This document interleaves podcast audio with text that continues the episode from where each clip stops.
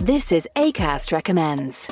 Every week, we pick one of our favourite shows, and this is one we think you're going to love. Hello, I'm Jeff Lloyd, and I recently had a baby with Ed Miliband. A baby podcast, that is. It's a spin-off of our show, Reasons to be Cheerful. It's called Cheerful Book Club, and it's conversations with some of the best writers working in the world today. You'll really enjoy our chats with people like U S broadcasting legend Rachel Maddow, literary giant Ian McEwan, and The Big Short and Moneyball author Michael Lewis. Feed your brain with ideas from the Cheerful Book Club. You'll find us on the excellent Acast app or wherever else you get your podcasts. Acast is home to the biggest podcasts from Ireland and around the world. Subscribe to this show and hundreds more now via Acast or wherever you get your podcasts. This is Everything is Black and White podcast, brought to you by Chronicle Live and sponsored by Hodgson Motor Group, bringing you the latest insight into everything to do with Newcastle United. Find us on iTunes, Spotify, or most podcast providers. Hello and welcome to the Everything is Black and White podcast. It's Friday the twenty-fourth of January and the time has just gone five p.m. This is a special transfer update. And just in case you've been living under a rock for the past few hours, pleased to say that Newcastle have confirmed the signing of Valentino Lazaro from Inter Milan. The winger arrives and will stay on Tyneside until the end of the season. There is an option to make the deal permanent should everything work out for both parties. It's a it's a move that has really gone on for the last week or so, with Lazaro's agent travelling to two or three other clubs to have talks to see where the best destination is for his client. But in the end, Newcastle won that battle. Lazaro flew over to Tyneside last night via private jet, completed his medical this morning. Unfortunately, a bit of paperwork uh, means that he won't be able to play against Oxford in the F A Cup tomorrow, which is Saturday. There was hope that he would do. Steve Bruce seemed to be confident that um, the winger would feature. However, like we say, it won't happen, which is a shame. He'll probably take in the, the, the, the game from the stands. fifty-two thousand uh, fans sell out, so the atmosphere will be brilliant, and it'll really show him what to expect for the next Premier League home game.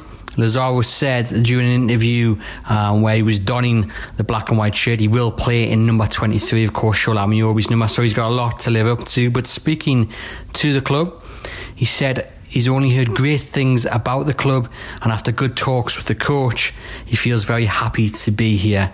Uh, so, you know, that's good. He was impressed by Steve Bruce by the sounds of it, and I understand that his agent was impressed um, by Steve Bruce's enthusiasm and, of course, the fans and the atmosphere. His agent was over for the Chelsea game uh, and he, he, he went back and relayed kind of all the positive things about Newcastle to Lazaro. Like I say, that really did include the brilliant atmosphere towards the end of that Chelsea game. Uh, the fans were fantastic, and Saturday against Oxford, like we said, to sell out is another good chance to show Show just what a rock in St James's Park can do. Steve Bruce, meanwhile, said that Lazaro adds to us in attacking areas of the field. He's a natural winger with excellent delivery. You're thinking, hey, get a few crosses in, Joelinton can get his head on it and score a few more goals. Steve Bruce seems really excited by this one.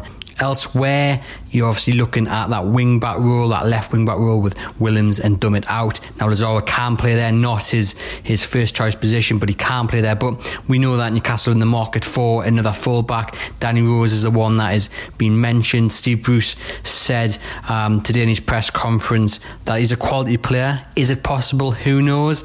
Well, given his his wage, um, it would certainly take something for Newcastle to, to complete that deal. But, look, things are positive. Things are really positive between Steve Bruce and the hierarchy, and things are seemingly getting done. Things that Steve Bruce wants done are happening um, off the pitch. So you, you just can't write that one off. If we get to the transfer deadline uh, you know, day and things aren't in place for Rose to To, to to get in Jose Mourinho's team, to have a chance of a return that starting eleven, then you, you don't know how things will move. Will Danny Rose push for an exit?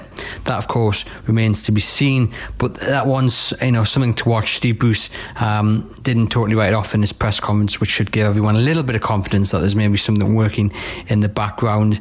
Um, of course, Newcastle have to strike again. That's something we have to wait and see. But like we say, anything's possible within the, within the next week, and there's certainly Uh, players being watched and calls being made.